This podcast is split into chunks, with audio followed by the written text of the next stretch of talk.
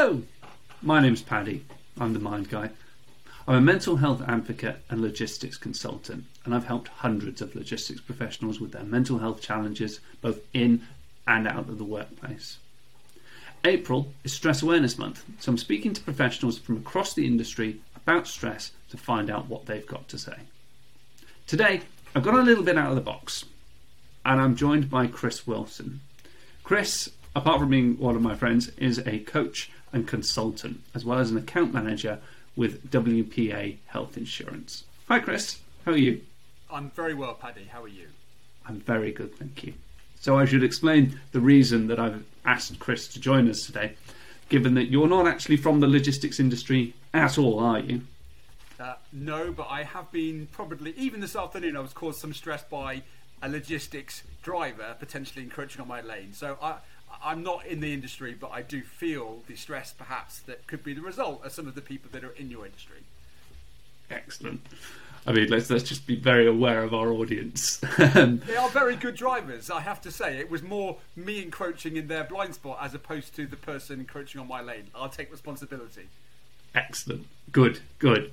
Um, so, Chris runs a group called Midlife Men's Mindset, and that's been designed to enable men to get out of the messy middle. And I think that's really appropriate for logistics because, uh, according to a report by, the, by Logistics UK called the Skills and Employment Report from 2021, the average age of a UK truck driver is 50.8 years. And 83.4% of the industry are men. So, slightly more shockingly, according to the same report, uh, in the same period, 100% of managers in transport and distribution are men. So, clearly, obviously, there's a lot of work we need to do industry wise. We spoke to Claire Bottle about this as well uh, from the UK Warehouse Association to work on the diversity. But Chris has devoted a lot of time and a lot of energy to working with people in our specific demographic that that is the majority of our industry. So, Chris, can you tell me what sort of drove you to go in that direction? What sort of drove you into midlife men's mindset? Well, it, to be honest, Paddy, it was my own personal journey, either encroaching into it or going through it. And I found actually that the words shame, guilt, self persecution, and anger sometimes would erupt in me looking backwards from a point of I am now in midlife and perhaps I have some regrets, and then looking forward on the principles of memento mori of, well, I haven't got as much left perhaps as I've already used, and that in itself is quite a stressful sort of equation to be in the middle of. You can't do anything about what's happened, and when you're looking forward, you've got less in the sand timer than perhaps you started out with. So it causes you stress just thinking, oh my goodness, I haven't used my time effectively, and going forward, I've got a diminishing amount of time left, so therefore I must make the best use of it. So it was that realization for me that that's a very difficult equation to balance, but there are steps that we can take to try to make the best of every minute that goes forward, as opposed to sitting in you know, self persecution about what we've not done so far. Yeah, no, that makes sense, and and I imagine, and uh, I'm sort of guessing here, and I imagine there's a certain level of almost grief, or, or grief-like feelings when you sort of have that realization, and I imagine. It, it, from your experience, does that sort of tend to sort of either paralyze someone or, or push them forward and really boost them onto doing different things. Yeah, and I think that's the the difference perhaps between man and woman is that from our you know way back to our primitive ancestral genes, we were designed to to be the trailblazer, the hunter, the leader and therefore we weren't programmed to be vulnerable or to be shown weakness. And yet, in the modern day world, we can go to Aldi, Morrison's, Waitrose, pick up whatever food we want. We can swipe left or right, depending on where we are, to find our next mate. And therefore, those conditional factors to be a man are perhaps less important, but still our own primitive brain is programming us to not be as forthcoming with perhaps our opinions as, as, as we should be. And my midlife men's mindset project is really just trying to say to people, hey, it's a safe place. It's a vulnerable place. If you want to share some of your innermost regrets or feelings, then let's get it out there. But a feeling shared is better than a feeling suppressed because once it's out, it's out from within us and now not eating us up inside. Yeah, I think I think a lot of a lot of people, and certainly myself, I'm nowhere near my midlife. I hope, um, but I think a lot of people find that once you do release that and you have and, that, and you put it almost put it out into the universe, it becomes a lot more manageable. A, a, lot of thoughts, you know, a lot of kind of stress and a lot of kind of anxiety and that sort of thing becomes a lot more, a lot less overwhelming once you have that that release. That's the reason we, we encourage people to journal a lot you know any form of journaling, whether that's writing or or talking or walking or whatever, but any form of getting thoughts out, processing them, and, and acknowledging them and accepting them for what they are, which is just a thought, basically. Well, I, I, agree. Journaling is a very good discipline, but also journaling in the right way. If you read Daniel Pink's book, which is all about regret, he actually suggests that, and there are studies that back this up. Journaling in a negative way, actually talking about the things that you didn't do, is almost more therapeutic than positively writing about the things that you did do because the negative journaling allows you to look at your journey and then take lessons from perhaps your failures as opposed to the self-gratulation point about your positives. And the other thing about going through midlife, both for women and for men, is that there are very significant changes in our biological aspects of humanity. And in men in particular, we have a suppression of testosterone. Our ability to process fat and metabolic rate decreases. And also, there are some hey, human things about being a bloke that it might become a little bit more difficult with.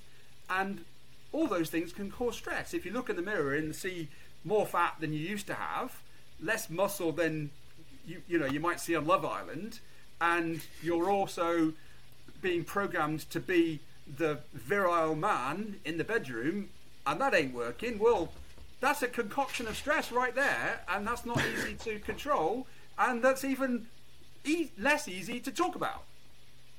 Yeah, yeah, definitely, definitely.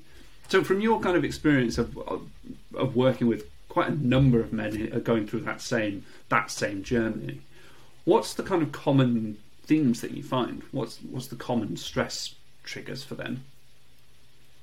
Goodness me, well, I think that the biggest thing is just feeling lonely. That it's not something that they should be talking about, and there are some really good mechanisms now to allow that to be talked about in a safe space, like Andy's Man Club and uh, you, you, the the Shed Project and many others. But particularly, I guess, for your industry in stress uh, uh, logistics, there are some places that are lonely, whether it be laybys or services or driving on your own in a cab, both train and lorry. And there's a lot of time for the brain to, you know, just to think.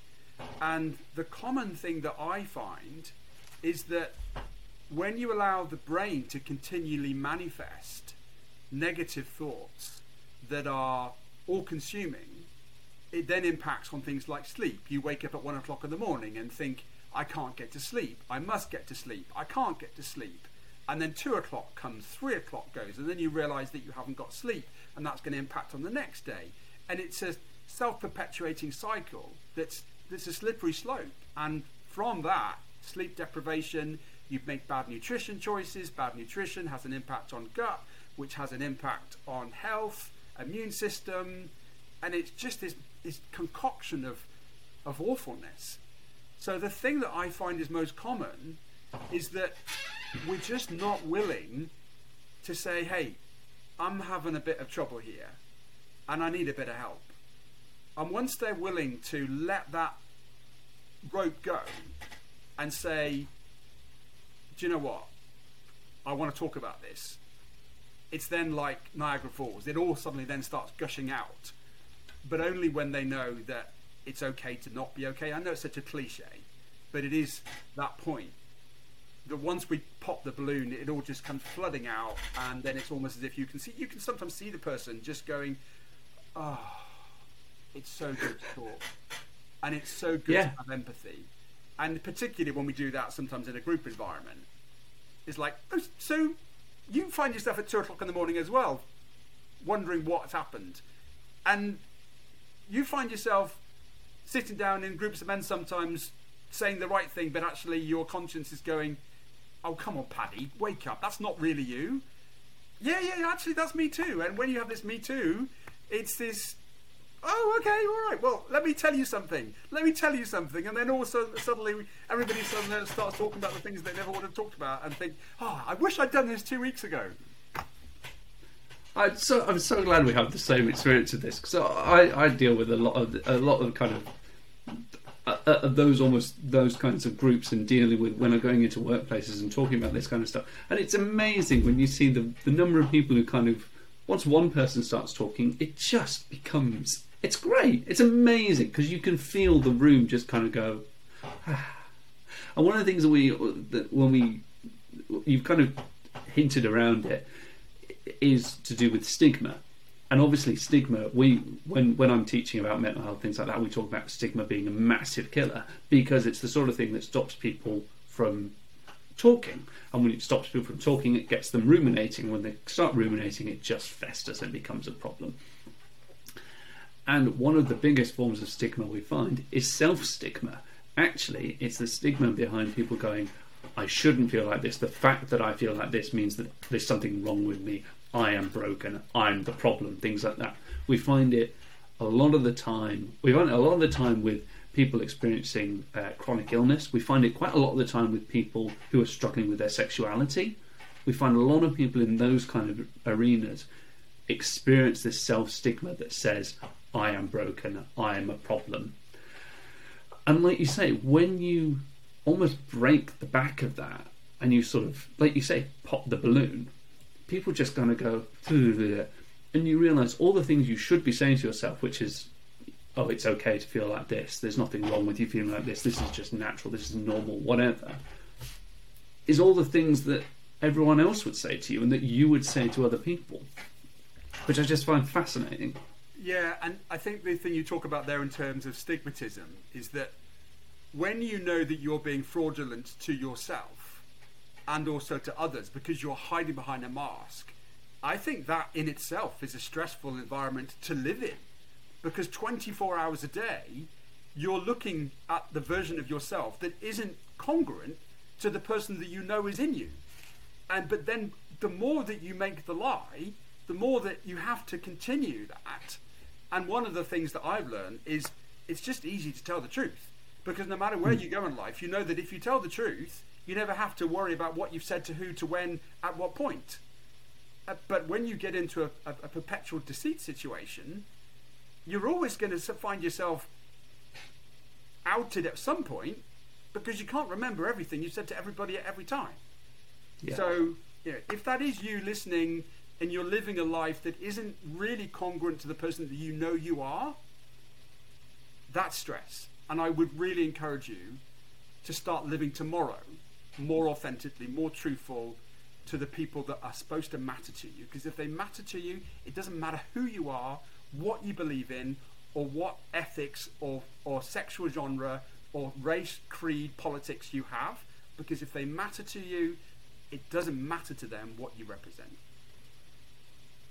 Yeah, hundred percent. I, I couldn't, I couldn't agree more. I couldn't agree more. It's really, yeah, uh, and and like you say, it, it's one of those things that when you discover someone who is, and you know, it happens in my line of work. When you discover someone who is sort of hiding that and it, and is living, is essentially living a lie, you can feel the tension in them, and you can feel that when they actually finally do sort of go, this is what you know this is what you can it, it's it's weird it just feels like they've just gone they've just chilled right now it's incredible And you know, the worst conversation is the one that starts with, if only they told me.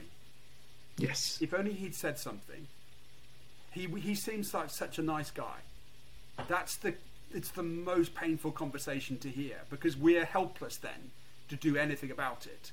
But the person who's caused that, if only he told me, needs to be reflected to have responsibility. The person that didn't allow themselves to be vulnerable, but also we as the people that are experiencing that conversation have to be willing to have time and a safe space and a safe place for those vulnerable conversations to happen. And I guess I, you know, I fully applaud you for what you're doing this month in terms of making stress such an important subject because it's such a small word, but it has implications to so many people, so many environments, so many families, workplaces, and even from your perspective, the, the logistics.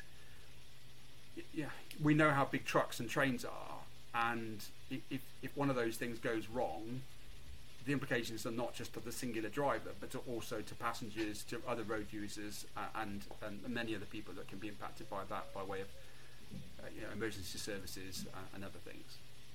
Hundred percent, one hundred percent. So, Chris, just because we're fast, vastly running out of time, your what is your top tip for somebody going through their midlife? Well, for me, it's about just having a having a weekly check-in with yourself, and I call it a, a Periscope session, where you you know you literally diarise in an appointment with yourself, and you say, where have I come from, where am I today, and where am I going, and to ask yourself some questions about was I happy with what I've just achieved this week? If not, what am I going to do about it? And that's the key: is to take responsibility for the path that you've trodden and make the next step better than the last step you took. So a weekly check in with yourself, proper check in with yourself, whether that be 10 minutes, 5 minutes, but really saying, where am I? What am I feeling? Why am I feeling that? And what can I do to try to make those emotions more positive? That's great advice. Chris, thank you so much for joining me today. I really appreciate it. Thanks so much. And to the listeners, thank you so much for taking the time to listen to us, and I will speak to you all next time.